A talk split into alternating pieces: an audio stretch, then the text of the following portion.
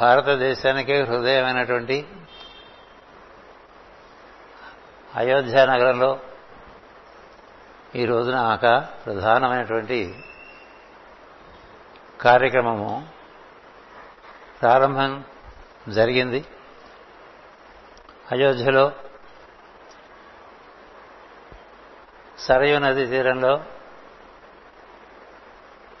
సరయూ నదికి హారతి అనేటువంటి కార్యక్రమాన్ని ప్రారంభం చేశారు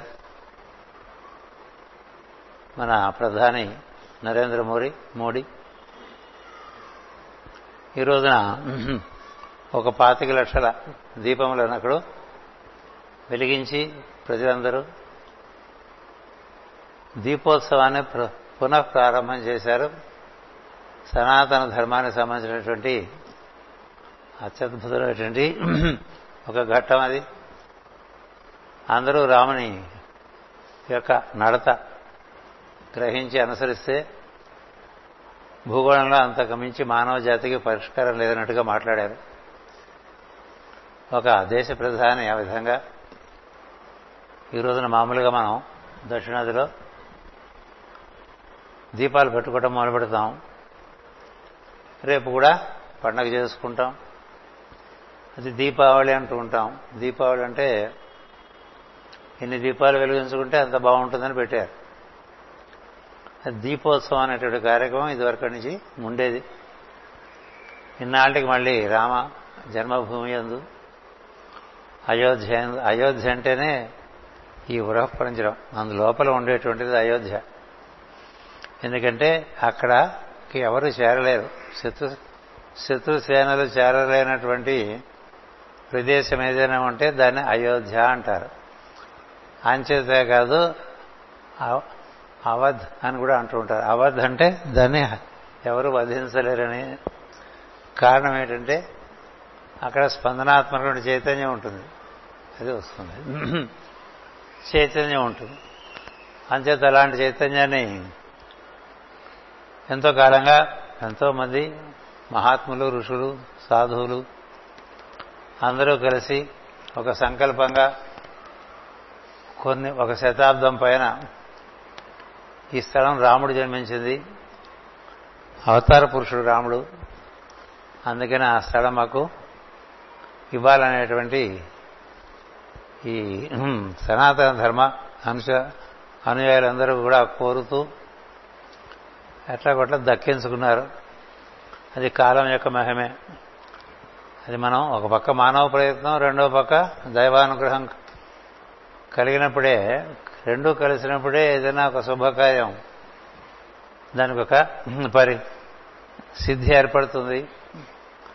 సో ఇప్పుడు రామ జన్మభూమి యందు రాముని యొక్క దేవాలయ నిర్మాణం అత్యంత వేగంగా సాగుతూ ఉన్నది. అలాగే సరయూ నది తీరం అంతా కూడా బాగా శుభ్రం చేయబడ్డది. మనకి గత 5 ఏళ్లుగా దీపోత్సవం అనేటువంటి కార్యక్రమాన్ని అక్కడ ఉండేటువంటి ముఖ్యమంత్రి యోగి ఆదిత్యనాథ్ మొదలుపెట్టారు. అది క్రమక్రమంగా పెరిగి ఇప్పటికీ 25 లక్షల దీపాలకు చేరుకుంది. ఈ రోజున ఈ సరయూ నది తీరానికి హారతి ఇవ్వడం అనేటువంటి కార్యక్రమం ప్రతినిత్యం ఎట్లయితే గంగకి హారతిస్తారో వారణాసిలో, నిజానికి గంగా ఘట్టములన్నిటి యందు కూడా నిత్యహారతి జరుగుతూ ఉంటుంది సాయంత్రం పూట. అలాగే ఇప్పుడు సరయూ నదికి కూడా అలాంటి హారతి కార్యక్రమాన్ని చేపట్టారు. అదొక శుభప్రదమైన విషయం. మనకి నరకుడంటే చీకటికి ప్రతీక, ఆయన సంహరించినటువంటి కృష్ణుని కథ మనకి తెలుసు. అందుకని కృష్ణుడు నరకుడిని సంహారం చేసి ద్వారకకు చేరిన సందర్భంలో దీపావళి అనేటువంటి కార్యక్రమం ప్రారంభమైంది. సో ఈ దీపావళి కార్యక్రమం నెమ్మదిగా సనాతన ధర్మ మార్గంలో నడిచేటువంటి వారందరూ కూడా వారి వారి ఈ జీవనదుల దగ్గర పవిత్రీకరించుకుని అక్కడ నదికి హారతి ఇవ్వడం అనేటువంటి కార్యక్రమాలను ప్రారంభం చేస్తున్నారు. అందువల్ల ఈ రోజున మనకి నరక చతుర్దశి అవ్వటం వల్ల ఆదివారం పడటం వల్ల మనం ఇక్కడ కలుసుకోవడం జరిగింది కదా. మామూలుగా ఇవాళ నుంచే దీపాలు పెట్టుకోవటం మొదలు పెడతారు, రేపు దీపాలు పెడతారు బాగా. ఇంక రేపటి నుంచి వరుసగా 4 రోజులు కార్తీక మాసంలో ఎంత వీలుంటే అంత చీకటి తొలగించుకుని వెలుగుని పెంచుకోవాలన్న ఉద్దేశంతో ఈ పండగ ప్రారంభమైంది. ఎప్పటికప్పుడు వెలుగు చేరుతూనే ఉంటుంది కాబట్టి వెలిగించుకుంటూ ఉంటే వెలుగు ఆ చీకటి చేరకుండా ఉంటుందనేటువంటిది ఒక సృష్టి పరమైనటువంటి సూత్రం. అది ఉన్నది మొదట్లో చీకటే కదా, అక్కడి నుంచి కదా సృష్టి ప్రారంభమైనప్పుడు ఈ వెలుగు అనేటువంటిది ఏర్పడటం మొదలుపెట్టింది. ఏర్పడుతున్న వెలుగుకి ఎప్పటికప్పుడు అంతరాయాలు కలుగుతూ వచ్చినాయి. సృష్టి నిర్మాణం అప్పుడు ఉన్నాయి, సృష్టి నిర్మాణం పూర్తయిన తర్వాత సృష్టిని ఇప్పుడు స్థితిలో నిలబెట్టినప్పటికీ కూడా ఎప్పటికప్పుడు చీకటి కమ్ముకుంటూనే ఉంటుంది. అందుచేత ప్రయత్నం చేత వెలుగు నిలుపుకుని మనలో స్థిరపరచుకోవాలి తప్ప దానంతరం అది స్థిరపడుతుందిలే అనుకుంటే కుదరదు. అది సాధకులు గుర్తించాలి. ఎందుకంటే ఈ రోజు దీపం పెట్టుకుంటే ఆ రోజు మనకి వెలుగుని ఇచ్చినట్టుగా ఎప్పుడైతే మన లోపల ఉన్నటువంటి అంతరాత్మను స్పందనాత్మక స్వరూపుడుగా భావించి ఆయనతో కూడి ఉండటం అనేటువంటిది జామకోసారో జామ కంటే 3 గంటలకోసారని, లేదంటే ఒక్కొక్క పొద్దున మధ్యాహ్నం సాయంత్రం అంటే 2 జాములకు ఒకసారి, లేదంటే రోజుకొకసారి ఏదో ఒక దీపం పెడితే ఆ దీపం వెలుగుతూ ఉండాలి. అది ముఖ్యం. అందుచేతనే మనకి పాత ఆలయాల్లో అఖండ దీపం అని పెడతారు. అఖండ దీపం అంటే అది ఎప్పటికీ ఆరదు. అట్లా 100 సంవత్సరాల పైనుంచి పెరుగుతున్న దీపాలు ఉన్నాయి హిమాలయ ప్రాంతాల్లో, కొన్ని దేవాలయాల్లో, గుహల్లో. అలాగే మనకి షిరిలో సాయినాథుడు ధుని ఏర్పాటు చేశారు కదా, అది అఖండమే. ఏదైనా అఖండంగా ఉండటం వల్ల జరిగేది ఏంటంటే చీకటి దగ్గరికి రాదు. అంచేత అప్పుడప్పుడు వెలుగుతో అనుసంధానం పెట్టుకోవటం, ఎప్పుడూ చీకట్లో ఉందాం అనుకునే వాళ్ళకి చీకటి ఎక్కువగా ఉంటుంది. అంచేత మనకి ఈ రోజున ఈ కార్యక్రమం ఈ విధంగా ఈ రోజున జరుగుతున్నది కాబట్టి నేను వచ్చిన ఉపోద్ఘాతంగా దీన్ని మీకు వివరించాను. ఇక్కడ జరుగుతున్న ఉపాఖ్యానం కూడా అదే. ఇంద్రుడు తన పరివారం అంతటితో కూడి బ్రహ్మదేవుని కలిసి క్షమాపణ కోరి మార్గం చూపించమని అడుగుతాడు. ఈ చాలా నుంచి అడుగుతున్నాడు. మనం అక్కడి నుంచి ముందుకు పోవట్లేదు కదా. దానికి బ్రహ్మదేవుడు చెప్పవలసినదో 2-3 ముక్కలు చెప్పి ఆ తర్వాత ఇలా మాట్లాడాడు ఆయన. మీరు విశ్వరూపుని ఆరాధించుడు, మీకు కావలసిన సమస్తము అతడు సాధించి పెట్టును. ఎట్టి దుర్దశల నుండి అయినా కాపాడి మీరు ఉండవలసిన స్థితిలో నిలపను. మనమంతా సహజంగా ఉండవలసిన స్థితిలో మనం ఉండాలంటే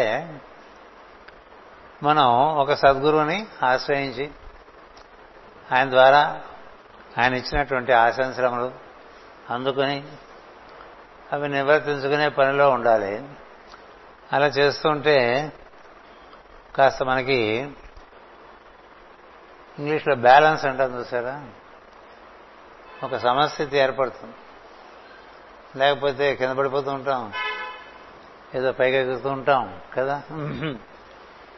మనకు కూడా సాధనలో ఎప్పుడు కూడా మనకేం జరగలేదేమో అనిపిస్తుంది, జరగట్లేదేమో అనిపిస్తుంది కదా, మనం వేస్ట్ ఏమో అనిపిస్తూ ఉంటుంది. ఇలా అనిపిస్తుంది. చేసేవాడు చేయనివాడు బాధే లేదనుకోండి. అలా అనిపించినప్పుడు ఒకసారి గురువుగారిని తలుచుకుంటే నీకేం పర్లేదు రానే ఉన్నాను చూసుకుంటాను. మై హూనా అని ఇంగ్లీష్లో హిందీలో చెప్తూ ఉంటాం కదా, నేనున్నాను కదా అని. ఎక్కడ వింటాడు, ఎక్కడ నుంచి వినపడుతుంది తెలుసా? హృదయం నుంచి వినిపిస్తుంది, ఫోటోల్లోంచి కాదు. గుర్తుపెట్టుకోండి, ఫోటోలు ఎప్పుడు ఉంటాయా? ఉండవు కదా. నువ్వెక్కడున్నావు? హృదయంలోనే ఉన్నావు స్పందనంగా. అక్కడ నా గతి ఏమిటని అడిగితే నేనున్నాను కదా అనేటువంటి ధైర్యం ఇచ్చేటువంటి ఒక తత్వం జీవితంలో మనకు దొరికిందనుకోండి, అది అక్కడి నుంచే పరిష్కారాలు వస్తాయి. ముందు నేనున్నాను కదా అనే భావం లోపల నుంచి మనకు వినిపించడం మొదలుపెట్టింది అనుకోండి, వినిపిస్తే మీరు ఉండవలసిన స్థితిలో ఉంటారు. అది అక్కడ ఉండే రహస్యం. నాకు ఈ భాగవతం తెరిచి ఇప్పుడు ఏ వాక్యం చూసుకున్నా అన్ని రహస్యాలుగానే ఉంటాయి. ఎందుకంటే మనం సాధన చేసుకుంటూ పోతుంటే జరిగే సన్నివేశాలే అలాంటివి. అన్నీ కలిపి వేలాది వాక్యాలు మహర్షి వేదవ్యాస రాశారు. మనకు అదృష్టం కొద్దీ పోతున్నా మాసుడు మహాభక్తులు అవడం చేత దాన్ని చక్కగా మధురమైనటువంటి అనుభూతి కలిగే రీతిలో అందించారు. 4 పద్యాలు చదువుకుంటూనే మనకి గుండె కొంచెం ఆనందంతో బరువెక్కుతుంది, పొంగి ఇంకొన్ని పద్యాలు చదవాలనిపిస్తుంది. కానీ ఆశ కొద్దీ చాలా పద్యాలు రాసుకున్నాం, ఒక టైంలో చదువుకున్నాం. అదే క్రమంగా కాలాన్ని బట్టి దేశాన్ని బట్టి తగ్గించుకుంటూ వచ్చినా కనీసం 10 పద్యాలు చదువుకుంటున్నాం, చాలు చదువు. ఇక్కడ విశ్వరూపుని మనం దర్శనం చేయమన్నాడు, ఇక్కడ బ్రహ్మదేవుడు చేయమంటే మీకు కావలసిన సమస్తము అతను సాధించి పెట్టును. మనకు తెలియదు, మనమే అంతా చేసుకుంటున్నాం అనుకుంటూ ఉంటాం. ఎట్టి దుర్దశల నుండి అయినా కాపాడి, ఈ దుర్దశలు మహాదశలు అన్నీ వస్తూ పోతూ ఉంటాయి. ఎందుకంటే మరి కాలచక్రంలో ప్రతి గ్రహం యొక్క దశ ఇంతకాలం నడుస్తూ ఉంటుంది కదా, అందులో అంతర్దశలు ఉంటాయి. కొన్ని దశలు బాధ పెడుతూ ఉంటాయి జీవ జాతకం బట్టి, కొన్ని దశలు సుఖ పెడుతూ ఉంటాయి. మీ జాతకంలో శుక్రుడు చాలా బాగున్నాడు అనుకోండి, మీరు శుక్రదశలో ప్రవేశించారనుకోండి, 20 ఏళ్ళు బ్రహ్మాండంగా నడిచిపోయింది. కానీ తర్వాత కాలగతి అది చక్రగతి కదా, అది వచ్చిపోతూ ఉంటుంది. ఎప్పుడు బాగుండాలంటే అంతర్ముఖుడు అయితే కానీ ఎప్పుడు బాగుండదు. అంతర్ముఖుడు అయితేనే బాక్యమైనటువంటి ఈ ఒడిదుడుకులు తాకడం అనేటువంటిది అప్పుడే తగ్గుతుంది. ఎంత లోపలికి వెళ్తే అంత బయట ఉండేటువంటి సన్నివేశాలు తాకవు మనం. బయటమైన సన్నివేశాలు మనం తాకకపోవటమే అదృష్టం. అప్పుడు మీరు ఉండవలసిన స్థితిలో మీరు ఉంటారంటే అర్థం ఏంటండి? మీరు ఎక్కడుంటారు? హృదయంలో ఉంటారు. హృదయంలో మీకు అలజడి లేకుండా ఉన్నారనుకోండి, చిన్న విషయం వల్ల అలజడి కలుగుతుంది కదా. మామూలుగా రోజులో మనం రకరకాల సన్నివేశాల్లో అలజడి కలుగుతుంది. అలజడి మన మనసులో కలిగితే పర్వాలేదు, దాన్ని హృదయాన్ని చేర్చకూడదు. హృదయం ఎప్పుడూ పవిత్రంగా, హృదయాన్ని కలిసేటువంటి సన్నివేశాలు గమనించి ఇది వచ్చిపోయేది అని గుర్తుపెట్టుకుని నువ్వు ఇంకా లోపల వెళ్ళి కూర్చున్నావు అనుకో హృదయంలో, అప్పుడు నేను హృదయం ముట్టుకోకుండా నువ్వు స్థిరంగా ఉంటావు. చతుర్ముఖుడు ఇట్లా బరుకగా వారి మనస్సులు చల్లబడ్డావండి. చతుర్ముఖుడు ఎక్కువ ముక్కలు చెప్పలేదు కదా, ఏం చెప్పాడు? ఏం చెప్తే వాళ్ళ మనసు చల్లబడుతుందో అది చెప్పాడు. చాలా చల్లబడు. అలా చల్లబడటం చేత ఎంతో దుఃఖంలో ఉన్నవాడు ఏదో మనకి సందేశం పంపిస్తే మనం 3 వాక్యాలు రాస్తే వాళ్ళు ఎంతో కుదుటపడుతూ ఉంటారు. 3 వాక్యాలే నా దగ్గర చూపిస్తా కావాలి, చూపించకూడదు కాబట్టి చూపించను. కానీ 4 నెలల తర్వాత ఒక అమ్మాయి ఎంతో బాధలో ఉంది, మర్చిపోయింది. మళ్ళీ గుర్తొచ్చి ఒక మెయిల్ పెట్టింది. మెయిల్ పెట్టగానే మళ్ళీ వెంటనే పెట్టేస్తాను, మెయిల్ అంటే వాట్సాప్. మళ్ళీ మెయిల్ పెట్టింది, మీ మెయిల్ చూడంగానే నాకేమిటో అమితమైనటువంటి ఆనందం కలిగింది, మీరున్నారు కదా అనేది మర్చిపోయాను నేను. మెయిల్ చూస్తేనే ఆనందం కలిగింది, మీతో మాట్లాడాలి సార్, మర్నాడు మాట్లాడదామని మాట్లాడాం. ఎందుకు చెప్తున్నానంటే ఎవరినైనా వారికి స్వాంతనం కలిగించాలి హృదయంలో తప్ప నువ్వు అట్లా చేసావు కదా, నువ్వు ఇట్లా చేసావు కదా, అలా చేయకుండా ఉండాల్సింది కదా, ఇలా పొడుస్తుండేవాడు వాడు. అందుకని బ్రహ్మదేవుడు ఏం చెప్పాడంటే ఏం చేస్తే వాడికి హృదయం కుదుట పడుతుందో అది చేశాడండి. అనగానే వాళ్ళకు కూడా తమాషాగా ఇట్లు చతుర్ముఖుడు పలుకగా వారి మనస్సులు చల్లబడినవి. నమస్కరించి సెలవు గైకొని వారందరూ విశ్వరూపుని దగ్గరకు పోయి నమస్కరించి ఇట్లనిది, తండ్రి విశ్వరూప నీకు శుభముగు గాక అన్నారు. దేవతలు కదా, అది దేవతలు ఆశీర్వచనం ఇస్తుంటారు, మనకు కూడా కొంతమంది బ్లెస్సింగ్స్ పంపిస్తుంటారు. అడిగినా అడగకపోయినా చెప్పినా ఆయనకని ఉద్దేశించకపోయినా బ్లెస్సింగ్స్ బ్లెస్సింగ్స్ బ్లెస్సింగ్స్ బ్లెస్ వల్టేజర్స్ అంటే బోల్డ్ బ్లెస్సింగ్స్. బాగుంది కదా, ఒకడే బ్లెస్ చేస్తున్నాడు అనుకో. అందుకని మీకు శుభములు కలుగుగాక అన్నాడు. నీ నుండి ఒక కార్య సానుకూలము కోరి యాచకులమై మీ ఇంటికి వచ్చేది, ఇంకే మొహమాట పడలేదు, నీళ్లు నవ్వలేదు, ఏదో చల్లకు వెళ్ళి ముత్తు దాచాడంటారు చూసారా, అది మజ్జిగ కావాలి మనతో అయిపోయినాయి పక్కవాడి తీసుకోవాలి. అట్లాగే కాఫీ పొడి పంచదార పూర్వకాలంలో పక్కింటి తెచ్చుకున్న తర్వాత మనం మన ఇంటికి చేరిన తర్వాత తిరిగి ఇచ్చేస్తుండేవాళ్ళం కదా. అంచేత వీళ్ళు అలా పెట్టుకోరు, ఎందుకంటే ఎమర్జెన్సీ కదా. అందుకని సరాసరి టాపిక్లోకి వచ్చేసారు, లేకపోతే ఇందులో అంత సులభంగా విషయంలోకి వచ్చేటువంటి వ్యక్తి కాదు సహజంగా. అంచేత నీ నుండి ఒక కార్య సానుకూల్యము కోరి యాచకులమై నీ ఇంటికి వచ్చితిమి, మేము మీ తండ్రి సోదర వర్గము వారము. అంతే కదా, ఎవరి తండ్రి? ఈయన తండ్రి విశ్వరూపుడు తండ్రి త్వష్ట అని చెప్పారు కింద తరగతులు. త్వష్ట ఆదిత్యుల్లో ఒకరు, ఆదిత్యులకి అందరికన్నా పెద్దవాడు ఇంద్రుడు. అందుకని మీ నాన్నగారి సోదరవర్గం మేమంతా. ఆదిత్యులందరూ ఆయనకి సోదరులు, అదే బాబాయిలు, పెదనాన్నలు అయిపోతూ ఉంటారు. ఎవరికి? విశ్వరూపుడికి. విశ్వరూపుడి పరిస్థితి ఏంటంటే విశ్వమే దైవంగా దర్శిస్తూ అంతర్యామి నుండి వచ్చేటువంటి ఆజ్ఞను నెరవేరుస్తూ అందరి కర్తవ్యాలు చేస్తాం, అన్ని లోకాల్లోని కర్తవ్యాన్ని నిర్వర్తిస్తూ దేశం బట్టి కాలం బట్టి వచ్చిన వాళ్ళలో ఉండేటువంటి అంతర్యామిని దర్శిస్తూ తన వంతు కర్తవ్యం నిర్వర్తిస్తుండేటువంటి మహానుభావుడు ఆయన. అంచేత అక్కడ పరిష్కారం వస్తుంది, బ్రహ్మదేవుడు పంపించాడు, త్వష్ట కుమారుడు ఆయన. సో అందుచేత ముందేమో శుభం కలగాలి నీకని పెదనాన్నగా ఆశీర్వదించాడు. ఆ తర్వాత మాకు నీ వల్ల పనున్నది, అంచేత కనుక సందర్భమునకు తగిన పద్ధతిలో మా కోరికలు తీర్చి మమ్మ స్వీకరింపుము అన్నాడు. తండ్రులకు శుశ్రూషణ ఆచరించవలనని అనిపించట సద్బుద్ధి అని మూలంలో ఉన్న విషయం భాగవతంలో. తండ్రులకు శుశ్రూష ఆచరించవలనే అనిపించట సద్బుద్ధి కదా. మా నాన్న ఎట్లా పోతాడులే దానికి రాముడే మనకు తారకాణం, ఇంకా అంతకన్నా ఎవరు కావాలి కదా.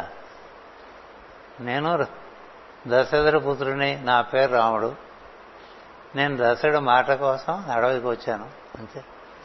అంతా దశరథుడు ఆయనకి మొదటి గురువు అంతే కదా. మన సాంప్రదాయంలో తల్లి తండ్రి తర్వాత గురువు. ఆ బుద్ధి గల బిడ్డలు చిన్నవారైనను గుణముల చేత గొప్పవారు పెద్దలను సేవించడం కన్నా మరి ఒక మంచి పని లేదు అన్నారు. ఆ బుద్ధి గల బిడ్డలు చిన్నవారైనను గుణములచే గొప్పవారిని, అదొకటి. చిన్నవారైనా మనకన్నా గుణంలో గొప్ప అనుకోండి కదా. సేవించడా కన్నా మరి ఒక మంచి పని లేదు. ఇప్పుడు వీళ్ళందరూ పెద్దవాళ్ళు కదా. ఈయన సహా ఆదిత్యుడు కుమారుడు కదా. ఒరే ఈ పనుందిరా చేయరా అంటాం వేరు కదా. కానీ ఈ విశ్వరూపుడు మించి వీళ్ళందరూ ఏంటంటే దిగొచ్చిన వాళ్ళే అలా వచ్చారు. ఒకళ్ళు మించి ఒకళ్ళు ఉంటారు. ఒక కుమారు ఒక ఆదిత్యుడికి పుట్టాడు కాబట్టి వాడికన్నా తక్కువ అనుకోపోకండి. ఇప్పుడు అత్రి మహర్షికి దత్తాత్రేయుడు పుట్టాడు, ఏం మాట్లాడతారు? అందుకని ఎవరెవరు ఈ స్థాయి ఏమిటనేటువంటిది మనకి ఈ సందర్భాల్లో తెలుస్తూ ఉంటుంది. అందుచేత మీకన్నా మేము ఒక రకంగా పెద్దవాళ్ళమైనా ఏం చెప్పారు ఆయన, గుణముల చేత పెద్దవాళ్ళు.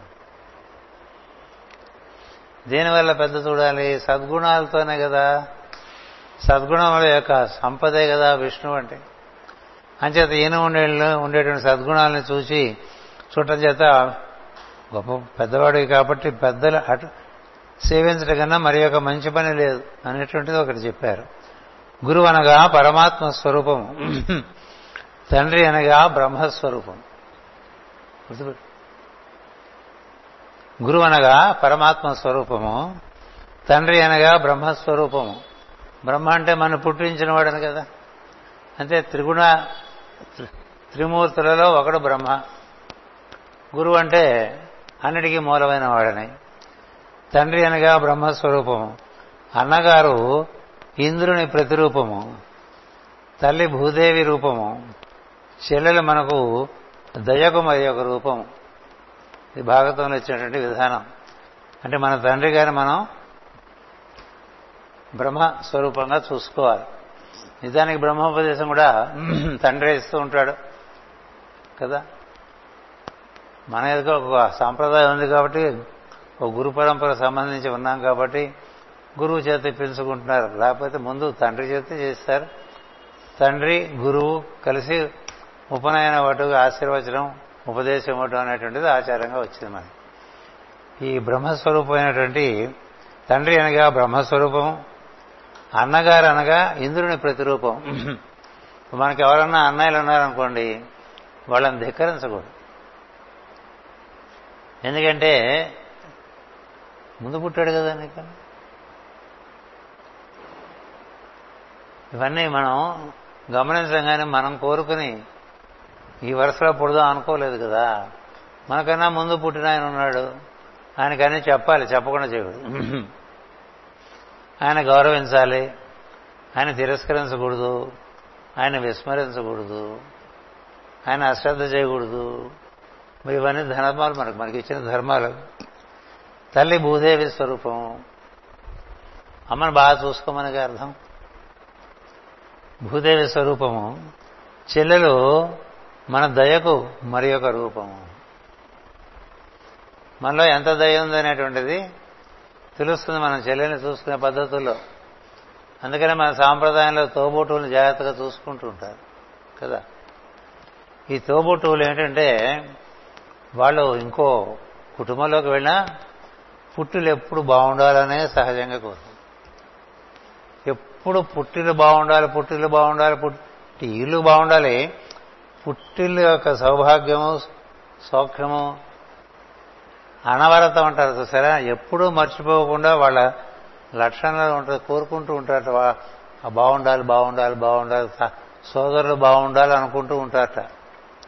మనకు కూడా మనకు ఒక తోబుట్టు ఉంది ఏకగురుపీఠంలో, నావాణి మీ అందరికీ తోబుట్టురా అని చెప్పారు మాస్టర్ గారు.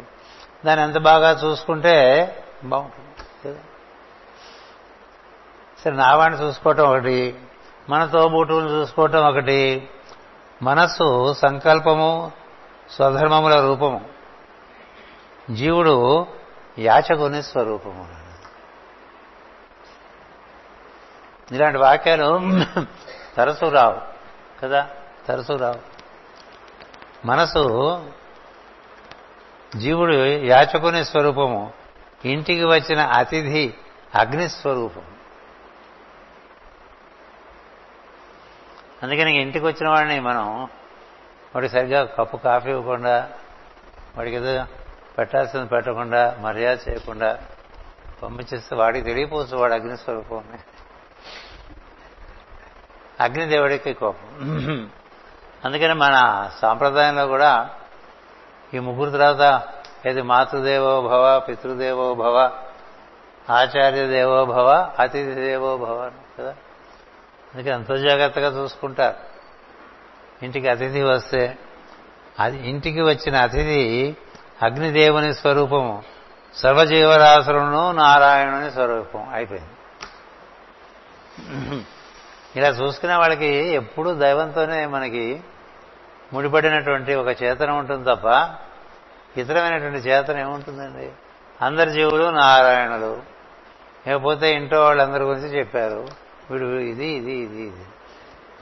ఇలా చూసుకునేవాడికి ఇంక మనసులోకి చీకటి ప్రవేశించేటువంటి అవకాశం ఉండదు.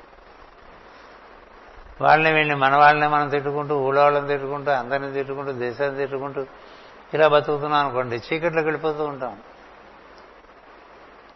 మనం ఎందుకు చీకట్లోకి వెళ్ళాలి? కాలం కొంతమంది జీవుల్ని వారి వారి యొక్క పరిణితిని బట్టి చీకట్లోకి పంపిస్తుంటుంది, వెలుగులోకి తీసుకొస్తుంది, చీకట్లోకి పంపిస్తుంటుంది, వెలుగులోకి తీసుకొస్తుంటుంది. రకరకాలుగా కాలగతిలో మనం వెళ్తూ ఉంటాం. లోపల ఆ దీపం ఉన్నవాడు హృదయంలో వాడికి చీకటి ఉండదు. ఎందుకంటే పగలైనా రాత్రైనా ఆ దీపం ఎప్పుడు వెలుగుతూనే ఉంటుంది. అందుకని ఒక శిష్యుడు అడిగాట గురువు గారు, రోజు సూర్యుడు దండం పెట్టరా, వెలుగు స్వరూపం అతడే నీవు అని అంటే వాడన్నాడు, రాత్రిపూట ఏం చేయమంటారు? ఉపనిషత్తు ఇది, రాత్రిపూట ఏం చేయమంటారు గురువు గారు? మరి సూర్యుడు ఉండదు కదా అంటే చంద్రుడికి దండం పెట్టను. సూర్యుని ప్రతిబింబమైన చంద్రుడు కాబట్టి చంద్రకాంతికి దర్శించి దండం పెట్టుకోమని చెప్పి. మరి అమావాస్య వస్తే ఇప్పుడు మనకదే కదా, దీన్ని దండం పెట్టుకోవాలన్నా, అగ్నికి దండం పెట్టుకోమని చెప్పి. అందుకని మనం దీపాలు సాయంత్రం వేసరికల్లా దీపాలు పెట్టేస్తాం. మరి కార్తీక మాసంలో చాలామంది ఎంతో శ్రద్ధాభక్తులతో పెడుతూ ఉంటారు. ఎందుకంటే దీపం వల్ల, ఒక దీపం ఎప్పుడు వెలుగుతూ ఉంటాం అనేటువంటిది మంచిది. అంత దూరం వద్దు, రోజు దీపం ఉండేట్టు. సరే, గాలివాన వచ్చింది, దీపం ఆరిపోయింది, ఊళ్ళో నూనె కరువు అయిపోయింది, రేషన్ అయిపోయింది, నూనె దొరక్క, ఒత్తి దొరక్క, ప్రమిద దొరక్క, ఇలా ఉన్న సమయంలో ఎలా నేను దీపం వెలిగించుకోవాలని అడిగాడు. అయితే ఓ పని చేయి, లోపల దీపం ఉంది దాని చూడండి. అట్లా గురుగారు నెమ్మదిగా సూర్యుడు, చంద్రుడు, అగ్ని చెప్పి తర్వాత లోపల ఉండేటువంటి వెలుగుని చూస్తూ ఉంటారు. అది ఎక్కడ ఉందన్నాడు. అప్పుడు మనకి అంటే మామూలుగా ఇంకో రకంగా చెప్పాలంటే ఇరికించేసాడంటారు చూసారా. అంటే ఒక శాశ్వతమైనటువంటి ఒక కథలోకి జీవుణ్ణి ఉద్ధరించడం అంటే అదొక్కటే గుర్తుపెట్టుకోండి. ఏ గురువైనా ఓ శిష్యుని ఒక శాశ్వతమైనటువంటి పురోగతి మార్గంలోకి ప్రవేశపెట్టాలంటే ఒక్కటే ఉంది, లోపల హృదయమునందు స్పందనాత్మక చైతన్యంగా ఉన్నటువంటి ప్రదేశంలో అక్కడ వెలుగును దర్శించాలని ప్రయత్నం చేయి. నువ్వు చూసే సూర్యుని అక్కడే చూడు, నువ్వు చూసే చంద్రుని అక్కడే చూడు, నువ్వు చూసే అగ్నిజ్యోతిని అక్కడే చూడు, అలా ప్రయత్నం చేసుకో అని చెప్పాడు. అయిపోయింది కదా, ఇక వీడు తప్పించుకోవడానికి ఏం లేదు కదా. వీడికి ఎంత తెలివితేటలున్నా అది లేదంటే నాకు లేదు కదా, అది లేకపోతే వీడే లేడు. అది ఉండబట్టి వీడున్నాడు కాబట్టి, అదేమిటో వీడికి తెలియాలి కాబట్టి వాడిని అందులోకి పంపించడం కోసం సద్గురు అలాంటి ప్రయత్నం చేస్తూ ఉంటాడు. అంచేది ఇక్కడ ఎలా చెప్పారు చూడండి, ఇది 2 పద్యాల్లో చక్కగా ఇంద్రుడి చేత పలికించేశారు. ఏమని? గురువు అనగా పరమాత్మ స్వరూపము, తండ్రి అనగా బ్రహ్మస్వరూపము, అన్నగారు ఇంద్రుని ప్రతిరూపము, తల్లి భూదేవి రూపము, చెల్లెలు మన దయకు మరి యొక్క రూపము, మనసు సంకల్పము స్వధర్మ రూపములు, జీవుడు యాచకుని స్వరూపము, ఇంటికి వచ్చిన అతిథి అగ్నిదేవుని స్వరూపము, సర్వజీవులను నారాయణుని స్వరూపము. కాబట్టి బాధలో నున్న మీ పెద్దలమైన మమ్మ చల్లగా చూడుము. ఇప్పుడు వచ్చిన భయమును పోగొట్టి నీ తపోమహిమచే మమ్మ ఉద్ధరింపు. మాకిప్పుడు భయం పట్టుకుంది, ఈ భయం నుంచి నువ్వే మమ్మల్ని ఉద్ధరించు అని దీని మాస్టర్ గారు వివరణించారు. గురువు పరతత్వ స్వరూపమునగా జీవునకు పరమాత్మ స్వరూపమునిచ్చేవాడు. తాను దేహము కన్నా మనసు కన్నా ఇంద్రియముల కన్నా వేరుగా ఆత్మయను తెలివి కలిగించువాడే గురువు. తండ్రి చతుర్ముఖ బ్రహ్మ అనగా తన దేహాదులకు ఇచ్చినటువంటి సృష్టికర్త. సోదరుడు ఇంద్రుని స్వరూపమనగా పెట్టని కోటవలే రక్షణమని అర్థం. అన్నగారు ఇప్పుడు ఉంటే ఇప్పుడు పెట్టని కోటట కదా, కొండొకసారి అలా జరగకపోవచ్చు కదా. ఇప్పుడు విభీషణుడికి జరగలేదు. మనకి 2 సార్లండి ఇతిహాసాలు, ఎందుకు మిగతా అన్నీ ఆ 2 క్షుణ్ణంగా తెలిస్తే చాలు. చాలా రమ్యంగానూ ఉంటాయి, ఆచరణాత్మకంగానూ ఉంటాయి. అందులో ఇచ్చే ధర్మాలు మనకు సులభంగా వృద్ధగతికి వెళ్ళవచ్చు. అంచేత అన్నగారు రామాయణంలో విభీషణుడికి కానీ సుగ్రీవుడికి కానీ ఇద్దరు అన్నయ్యని వారి రావణుడు మరి ఇన్నెందుకు కొరకు దగ్గర చేరాల్సి వచ్చిందో. అన్న అనేటువంటి రక్షణ కలిగించేటువంటి కోట లేదనుకోండి, అప్పుడేం చేయాలి? అందుకనే విభీషణుడు వచ్చేస్తాడు రాముడి దగ్గరికి, అందుకనే సుగ్రీవుడు వస్తాడు రాముడి దగ్గరికి. ఎందుచేత ప్రాథమికమైనటువంటి రక్షణ కలిగించేటువంటి ఒక తత్వం నీకు రక్షణ ఇచ్చే పరిస్థితులు లేదను. అప్పుడు నువ్వు ఎవరి దగ్గరికి వెళ్ళాలి? నీవు రక్షణ దగ్గర ఇచ్చేవారి దగ్గరికి వెళ్ళాలి. కుంభకర్ణుడు అడుగుతాడు విభీషణుని, నిద్రలేచి వన్డే అఫేరే కదా ఇది, వన్డే మ్యాచే సుగ్రీవుడు ఆడింది, ఏది కుంభకర్ణుడు ఆడింది. లేచాడు, విషయం విన్నాడు. సరే రావణుడికి చెప్పాడు, నువ్వు తప్పు చేశావు, బాగా చెప్తాడు నీతి, నువ్వు చాలా తప్పు చేశావునయ్యా, అయినప్పటికీ నువ్వు నన్ను కోరావు కాబట్టి, నా అన్నయ్యవు కాబట్టి నేను వెళ్తాను అది చెప్తాడు ధర్మాలన్నీ. వెళ్ళిపోతాడు. వెళ్ళిపోయే ముందు విభీషణుడు కనిపిస్తాడు ఎదురుకుండా. ఏరా అన్నయ్యను వదిలేసి వచ్చావు,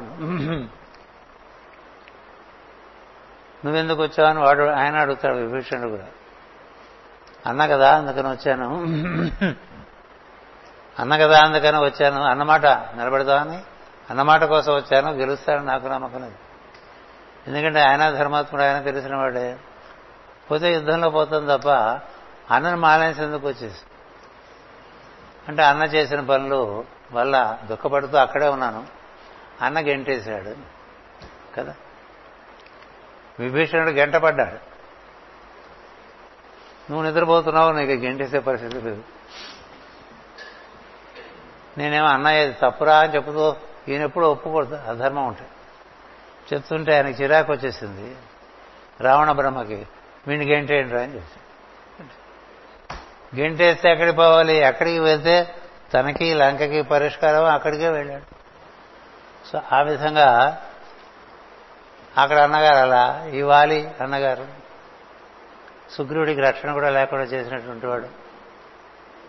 అటుపైన మనకి రామాయణంలో అన్నగారు మరి రాముడే కదా అందరికి, లక్ష్మణుడికైనా భరతుడికైనా సుగ్రీవుడికైనా అందరికీ రాముడే అన్న. ఆయన మాటే అందరూ విన్నారు. భారతానికి వస్తే యుధిష్ఠిరుడి మాటే విన్నారు కదా, అర్జునుడు కానీ భీముడు కానీ నకులుడు కానీ సహదేవుడు కానీ అన్నగారు మాట విన్నారు. ఎందుకని? అన్న ధర్మాత్ముడు ఒకడు అన్న ఉంటే అంతకన్నా రక్షణ ఇంకొకటి లేదు అని చెప్తోంది భాగవతం. అంతకు మించిన రక్షణ ఇంకోటి లేదు. అంచేత అన్న స్వరూపం అవటం చేత అది రక్షక సంబంధమైంది కాబట్టి ఆ విధంగా ఆయన మన మర్యాద ఇవ్వాలి. తల్లి భూదేవి అనగా మనం ఎట్లు ప్రవర్తించినను పెంచి పెద్దవారిని చేయుదునని అర్థము. తల్లి అన్నం పెట్టను రా పో అని చెప్పదు. తండ్రి చెప్పవచ్చు, కొడుకు బాగుపడాలని చెప్పవచ్చు, కొడుకు మీద విసగిపోయి అయినా చెప్పచ్చు, ఇంక నువ్వు ఇంట్లో చెడిపోవచ్చు అని తల్లి చెప్పదు. ఏం చేత మన మంచి చెడ్డలతో సంబంధం లేకుండా ఎప్పుడు మనని పెంచడం, పెద్దవాళ్ళని చేయటం అనేటువంటి దానికి ప్రతీక తల్లి. సోదరి కరుణ స్వరూపమనగా ఆమె యందు మనము చూపవలసిన ప్రవర్తనతోనే దయాగుణమేమో మనకు తెలియను. అందుకని ఈ చెల్లెళ్ళని అక్క చెల్లెళ్ళని విస్మరించకూడదు. వాళ్ళు మనకన్నా బాగుంటే మరీ మంచిది, బాగుండకపోతే మనం వారిని ఎంతవరకు మనం వారిని పోషించాలని లేకపోతే రక్షణగా నిలబడాలి అనే భావన చేస్తూ ప్రయత్నం చేస్తూ ఉంటామో అంతకాలం మనలో దయ పెరుగుతుందండి, దయాగుణం పెరుగు. నిన్న కూడా చెప్పాను, నిన్న ఏది మన సుబ్రహ్మణ్య స్వామి నామాల్లో కృపాళు భక్తవత్సల అని, అది మొత్తం అంతా అదే. నీలో ఎంత దయ ఉంటే అంత నీకు రక్షణ కలుగుతుంది. అంచేత చూపవలసిన ప్రవర్తనలోనే దయాగుణమేమో తెలుసుకునవచ్చును. సంకల్పము ధర్మస్వరూపమనగా స్వధర్మము తన సంకల్పముగా హృదయమునకు తట్టుచుండును, దానిని తిరస్కరింపరాదు అని. ఇదొక సత్యం. అది కాస్త ఒక మాదిరి మనో వైకల్యం లేని స్థితి ఉందనుకోండి, మనం కలిగేటువంటి భావాల్లో ఏవి మంచివో ఏవి కావో మనకు తెలియదు, హృదయం నుంచే వస్తుంది. ఇలా వద్దని, ఇలా చేసుకోని, అందుకని ఏమంటారంటే ఈ మనసుని ఎప్పుడూ హృదయానికి దగ్గరగా పెట్టమంటారు. పెడితే ఏమవుతుందంటే వెంటనే చెప్పేసి, భగవద్గీతలో కూడా మొట్టమొదటి చెప్పింది విచక్షణ ఇచ్చారు. 2వ అధ్యాయంలో ఎక్కడి నుంచి వస్తుంది విచక్షణ? మనసుడు ఎక్కడో ఉండి నీ హృదయం ఏదో కేవలం ప్రాణాన్ని పోషించేట్టుగా మాత్రమే ఉంటే ఆ మనసుకి హృదయం చెప్పే విషయం తెలియదు. అంచేత మనసు హృదయానికి దగ్గరగా ఉంచామనుకోండి, ఉంటే స్వధర్మం ఏమిటో ఎప్పుడూ హృదయం చెప్తుంది. మనకు కూడా అకల్ట్ మెడిటేషన్స్లో the heart trumpets the truth కదా. మనసు ఎప్పుడు కూడా ఏది నీ ధర్మమో ఏది కాదో చెప్తూ ఉంటుంది. మనసు కాదు, ఈ హృదయం. అది వినని మనసే పాడే, అది వెనక దాన్ని పక్కకు నెట్టేసి నీకు తోచింది ఇంకా బలీయమైనటువంటి కోరికను నేను నిర్వర్తించుకోవటంలో ఉన్నావనుకో, అప్పుడు నీ మనసుకి హృదయానికి మధ్య ఒక అగాధం ఏర్పడి నీకు ఎప్పుడూ ఘర్షణ. ఘర్షణ ఏమిటి? జీవుడిగా నువ్వు ఎందుకు దిగి వచ్చావో నీ తెలియపరచడం అనేటువంటిది హృదయంలో జరుగుతూ ఉంటుంది. దానికి నీవు దగ్గరగా ఉన్నప్పుడు నీకెవరో ఎక్కువగా ఏం చెప్పక్కల, ఇట్లా చేసుకో అట్లా చేసుకొని ఆకలిస్తే అనందినమని చెప్పేది కూడా హృదయమే. అనుకూలమైనవన్నీ కూడా పాటించి అనుకూలం కానివన్నీ పక్కన పారేసామనుకోండి, అప్పుడు హృదయం నీకు చెప్పినా నువ్వు నిర్వర్తించుకోకపోవటం వల్ల నువ్వు స్వధర్మంలోంచి బయటకు వస్తావు.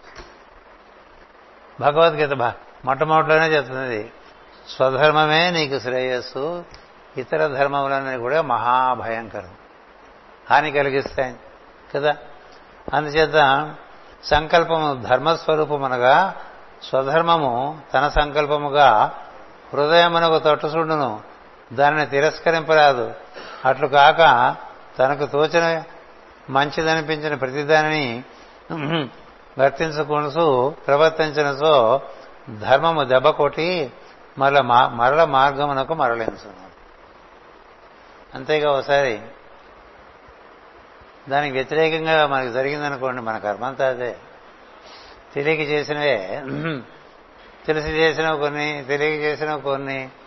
మళ్ళీ మనం హృదయం దగ్గరికి వచ్చేసామనుకోండి, హృదయం అన్నీ చెప్తుంది ఇట్లా చేసుకో ఇట్లా చేసుకో ఇట్లా చేసుకో ఇట్లా చేసుకో అని. హృదయం దగ్గరికి ఎట్లా వెళ్ళాలి? గురువుగారు చెప్తారు. విషయం చాలా సులభంగానే కనిపిస్తుంది, కానీ మన మనసు ఈ లోపలే కొన్ని చాలా దూరం వెళ్ళిపోయింది. దాన్ని తెచ్చి హృదయం దగ్గర పెట్టుకుంటే నీకు తెలియవలసిన విషయాలన్నీ స్పష్టంగా తెలుస్తూ ఉంటాయి. వారిని తిరస్కరింపరాదన్నారు. తాను పుట్టుకచే యాచకుడనగా అందరి నుండి అన్ని విధములైన ప్రాణాధారములైన వాటిని పొంది కానీ జీవుడు పెరగడు కదా. మనం బతకాలంటే ఎంతమందికి నేను యాచిస్తుంది. ఇప్పుడు దైవం చేరడం కూడా అది కూడా యాచకమే కదా.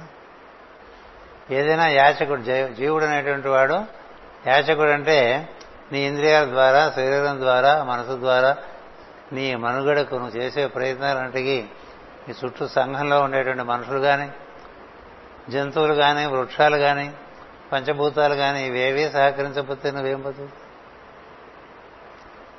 నదికి వెళ్ళి నీళ్లు తెచ్చుకుంటావు, లేకపోతే భూమిని తవ్వి నీళ్లు తెచ్చుకుంటావు కదా.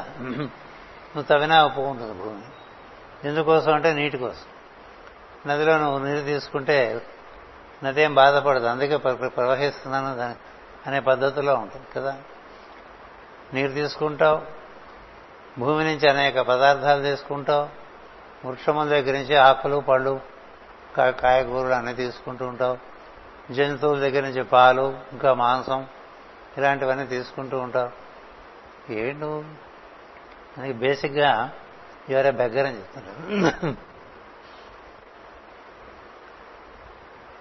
అలాంటి అవగాహన మనకు ఉంటే మనకి చాలా సంస్కరింపబడతాం. ఎందుకంటే ఏమీ ఎవరి దగ్గర నుంచి, అందరి దగ్గర నుంచి అన్నీ పొందుతూ నేను ఎవరి దగ్గర నుంచి ఏం తీసుకోవట్లేదు అదొక ఫీలింగు. అంతకన్నా దొంగ మనసు ఇంకేముంది? దొంగ మనసు. మంచినీళ్ళు ఎట్లా తాగుతున్నా చెప్పు, ఎన్నో విషయాలు అక్కడ మంచినీళ్ళు చెప్పు. కృతజ్ఞత ఉందా మంచినీళ్ళ విషయం కదా? అన్నం తింటున్నావు కదా.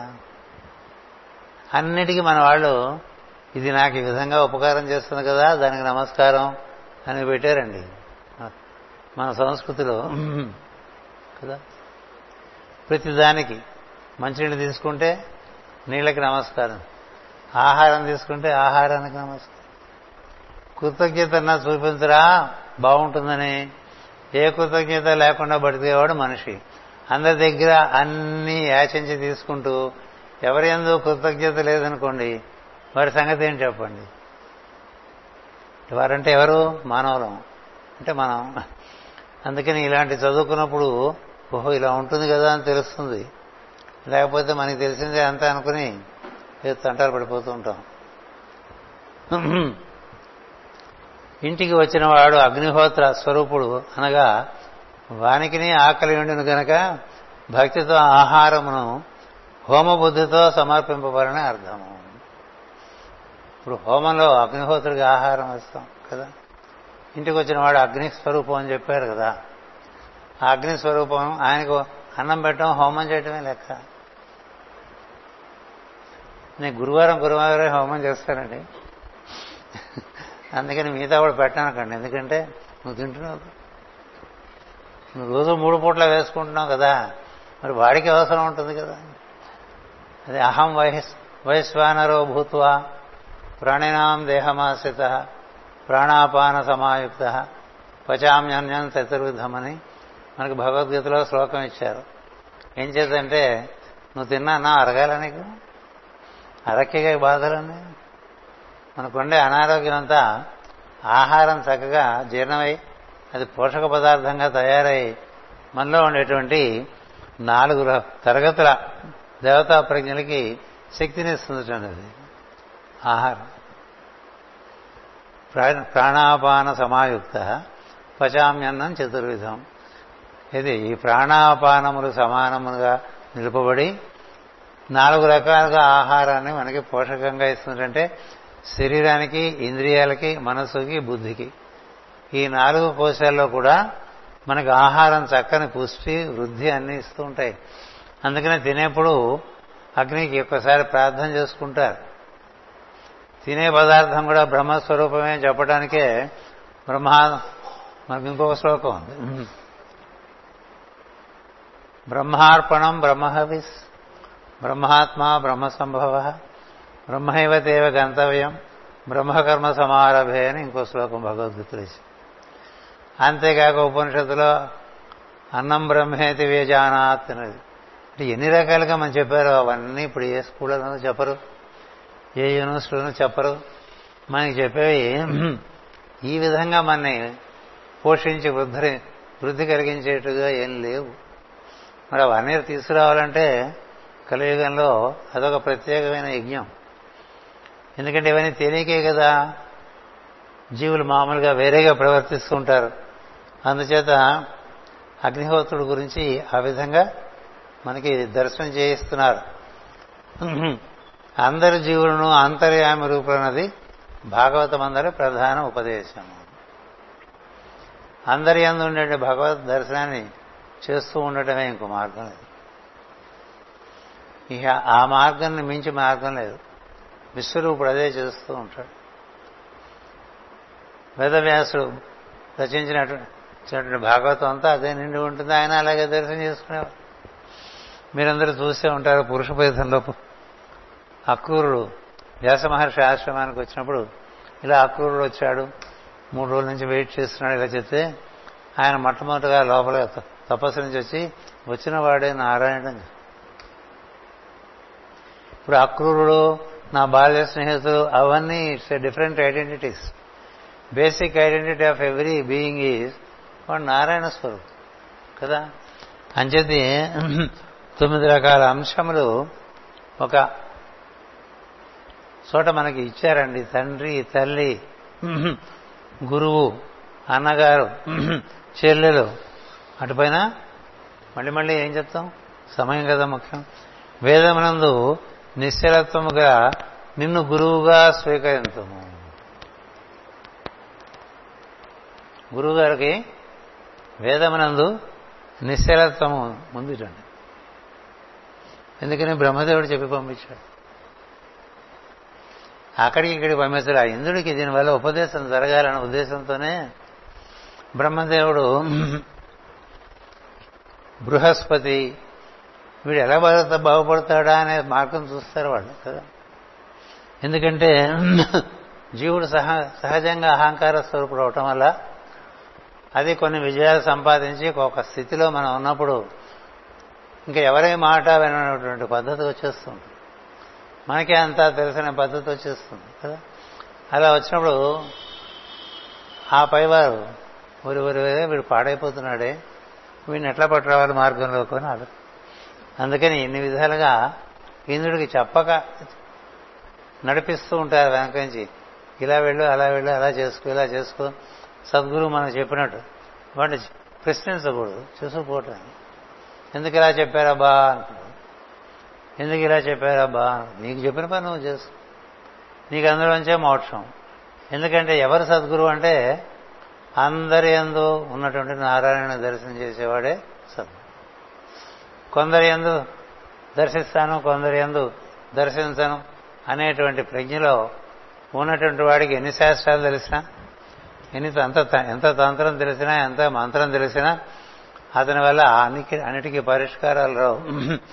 ఎవరి వల్ల పరిష్కారాలు వస్తాయంటే అంతయు నీవే హరి పుండరీకాక్ష అని పాడాడు కదా. అంతయు నీవే హరి పుండరీకాక్ష, చెంత నాకు నీవే శ్రీ రఘురామ అన్నాడు. ఎదుగుండా రాముడు విగ్రహాలు ఉన్నాయి, ఎవరా రాముడు? అంతర్యామి. అంతర్యామిగా దిగొచ్చాడు.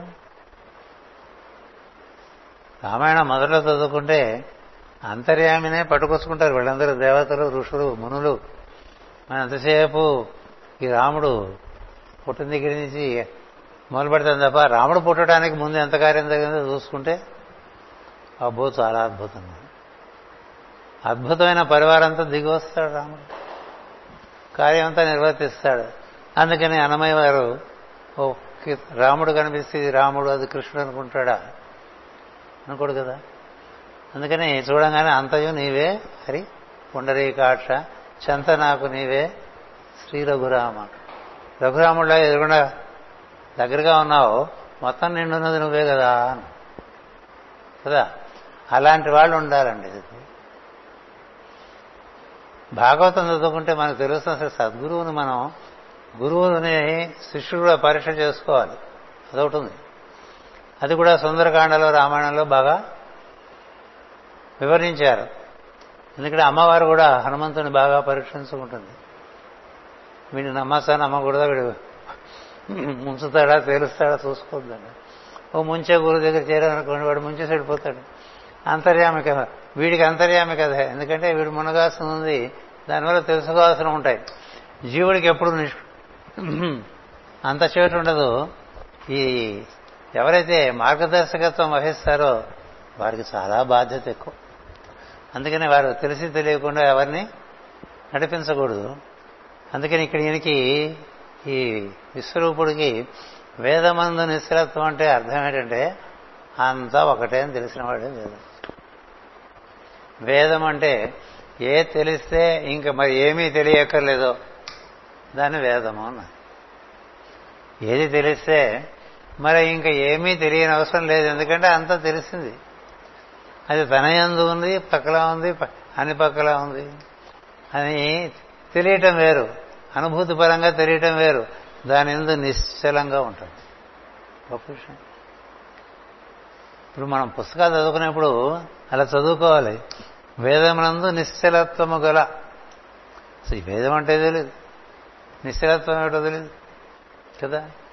వేదమునందు నిశ్చలత్వము గల నిన్ను గురువుగా స్వీకరించము, నీ మహా తేజస్సు కారణముగా మేము శత్రువీరులను జయించదము, దేవతలమైన మేమందరము నిన్ను పురోహితునిగా కోరి నీకు నమస్కరించుతున్నాము. చిన్నవానికి నమస్కరింపవచ్చునా అని సందేహపడవలదు. ఏదైనా ప్రయోజనం కోరి వచ్చినవాడు ఎదుటివానికైనా చిన్నవాడైపోవును కనుక.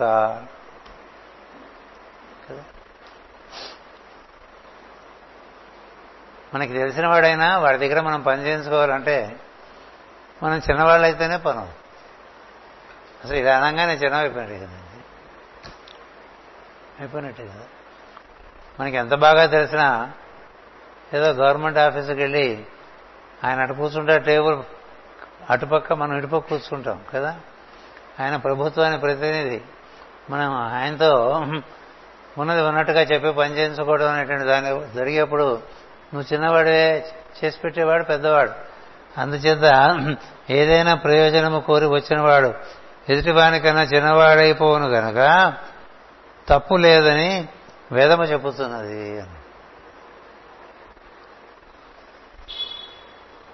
ఏంటి మీరంతా పెద్దవాళ్ళు నన్ను ఇట్లా అడుగుతున్నారు అనేటువంటిది ఆయనే అనుకోడు, అంతా ఈయన అనుకోవటమే. ఈ లోపల నుంచి ఇవన్నీ సరుకు బయటకు వస్తుంది, ఎందుకంటే మనలో ఉన్న ఇవన్నీ. అంచేత తప్పు లేదని వేదము చెబుతున్నది.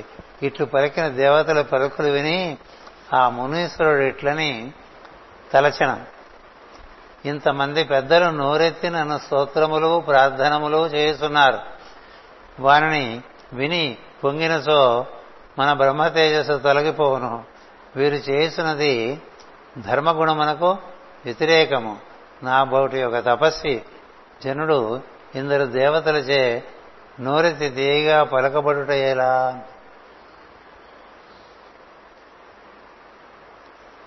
తెలిసిన వాళ్ళు అట్లా ఉంటారు, పగండి.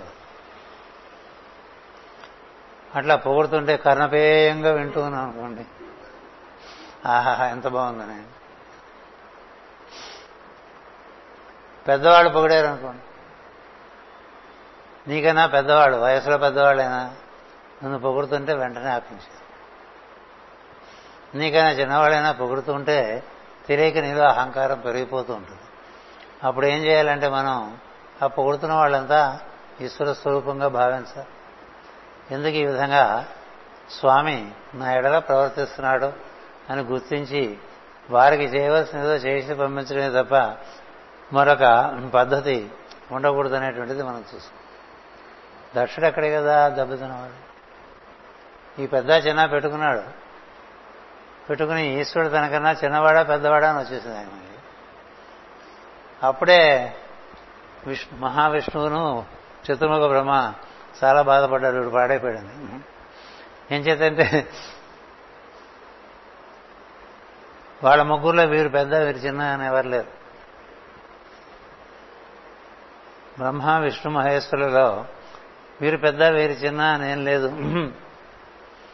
ఈయనకి విష్ణువు పెద్ద, బ్రహ్మ నాన్న, శివుడేమిటి ఏమీ కాదు.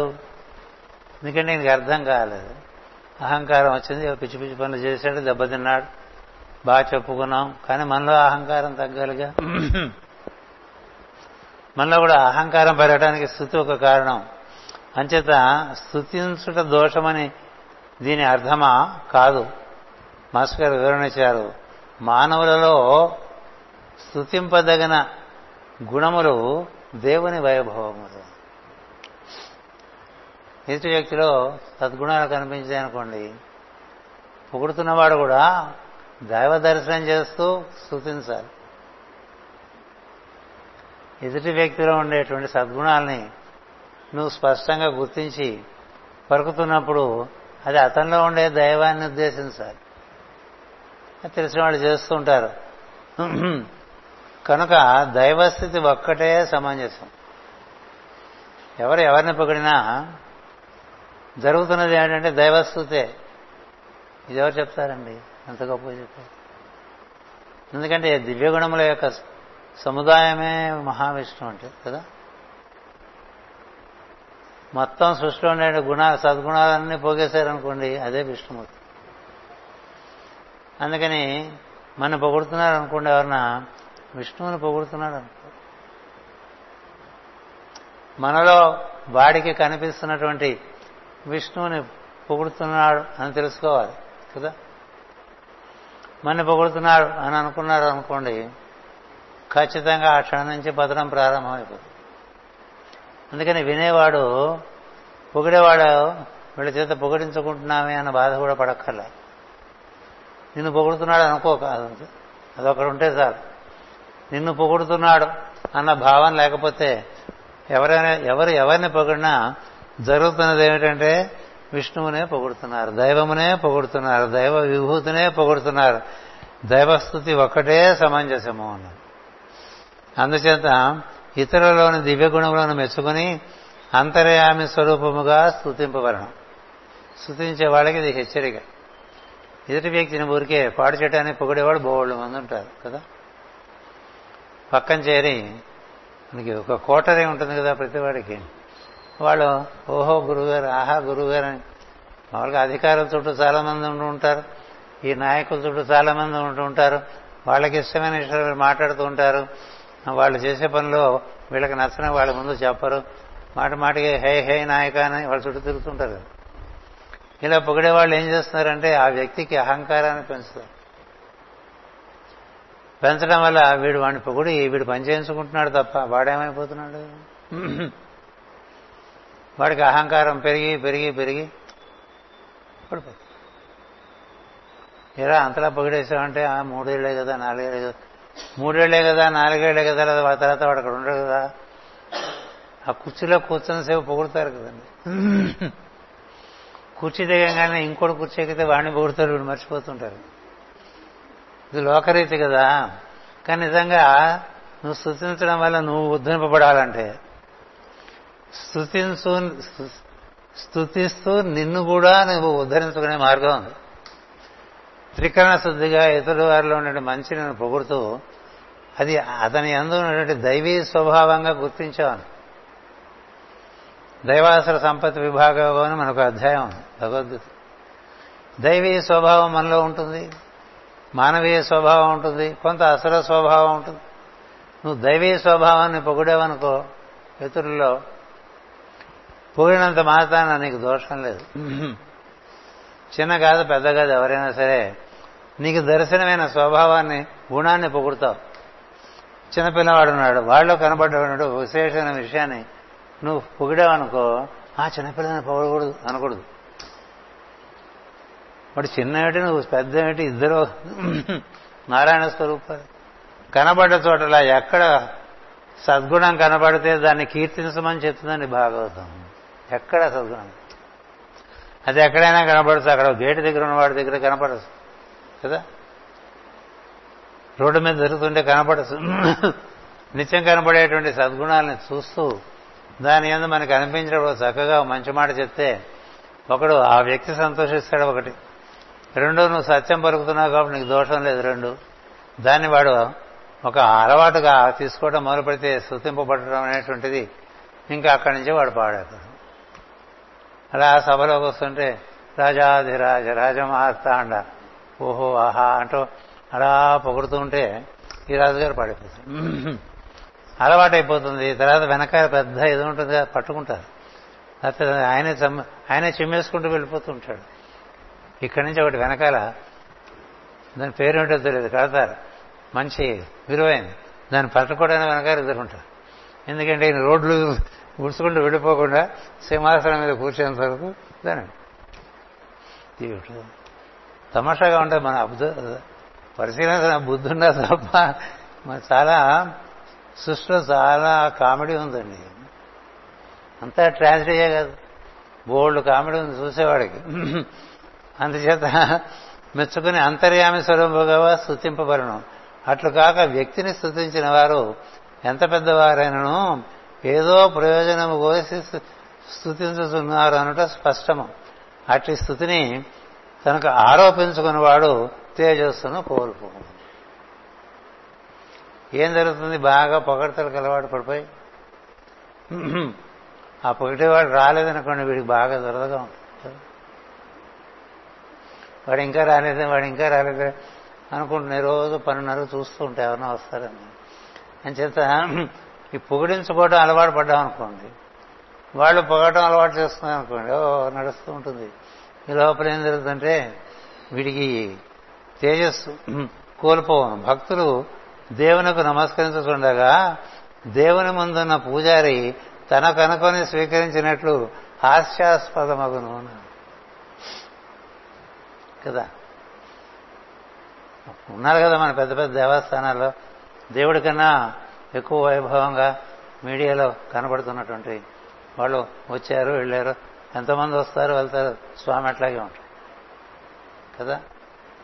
ఎంతమంది వచ్చి వెళ్ళలేదండి తిరుమల తిరుపతి దేవస్థానం వాళ్ళేరి స్వామి హాయ్ చూస్తూ ఉంటాడు మొత్తం రోజంతా కామెడీ. ఆయనకి పొద్దున్న లేచిన దగ్గర నుంచి సాయంత్రం వరకు అలా నిలుసుని చూస్తారండి అంతా. ఎందుకు ఏమిటి అలాగా చూస్తుంటారంటే ఇక్కడ ఉంటారు కదా ఇద్దరు, చూడండి మీరు కూడా కామెడీ బోల్డ్ కామెడీ నడుస్తుంది. అందుకని పొగిడేవాడు పొగడిని వాడు పని బట్టి వాడు పొగుడుతాడు, పని లేకుండా సద్గుణాన్ని పొగుడుతున్నాడు అనుకో వాడు ఉద్ధరింపబడతాడు. పొగడబడిన వాడు తనకనుకోకపోతే వాడు ఉద్ధరింపబడతాడు. వీళ్ళిద్దరు ఆ విధంగా పరిష్కారం వాళ్ళు పొందుతారు. అది దైవమును లేక విష్ణు దర్శనం చేసుకోవటం అంటే అలా చేసుకోవాలి. విష్ణు దర్శనం చేసుకోవటం అంటే అలా చేసుకోవాలి. నేను చాలా అద్భుతంగా ప్రస్ఫుటంగా నా జీవితంలో అలా చూసిన వారినే మన శ్రీభాష్యం అపరాచార్య చాలా త్రికరణ శుద్ధిగా ఎదుటి వ్యక్తిలో తనకి కనబడ్డటువంటి సద్గుణాన్ని ఎంత అద్భుతంగా స్పష్టమైన భాషలో క్లుప్తంగా పొందుతుంది. విన్నవారికి చాలా ఆహ్లాదం కలుగుతుంది. కానీ అది తనకనుకున్నాడు అనుకోండి, ఈయనకి అందులో తనకి కనపడినటువంటి విష్ణు స్వరూపం లేక రామస్వరూపం అని స్వామివారు కూడా అంతర్యామి ఆరాధకులే ఆయన చెప్పినటువంటి ప్రవచనాలన్నీ వింటే అంతర్యామినే రకరకాలుగా ప్రస్తుతించారు. అంచేత ఇది ఒక రహస్యం. దీంతో మనం ఈ పూటకి ఈ తరగతి ముగిస్తున్నాం. 8 గంటలు దాటింది కాబట్టి. అందుకని వాళ్ళు రావటం ఆయన ఇంద్రుడు తను చేయవలసిన పద్ధతిలో తాను ప్రస్తుతి చేశాడు. విశ్వరూపుడు తనదైన పద్ధతిలో తను అర్థం చేసుకున్నాడు. చేసి ఇంకొంచెం మనకి మామూలుగా లోకరీతి ఎలా ఉంటుందో కూడా మరి భాగవతం ధర్మం అందించేప్పుడు వేదవ్యాస మహర్షి లోకధర్మాలు కూడా చెప్పాలిగా, అందుకని మరికొన్ని చెప్తారు. ఇవే మనకి ముఖ్యం. ఎందుకంటే ఏమీ తెలియకుండా అన్నీ తెలుసుకోవడం, స్థూలంగా తెలియటం వేరు, అందులో ఉండే సూక్ష్మమైన విషయాలు తెలియటం వేరు. అందుకు తెలియటం కోసమే ప్రతి వాక్యం చదువుకుని అర్థం చేసుకోగలిగితే చాలా బాగుంటుంది. అది అలా నడుస్తూ ఉంటుంది. అది ఎంతకాలం నడిస్తే అలా నడిపించేద్దాం. స్వస్తి ప్రజాభ్య పరిపాలయంతాం న్యాయేన మార్గేణ మహీమహేషా గోబ్రాహ్మణేభ్య శుభమస్సు నిత్యం. లోకా సమస్తా సుఖినో భవంతు. లోకా సమస్తా సుఖినో భవంతు. ఓం శాంతి శాంతి శాంతి.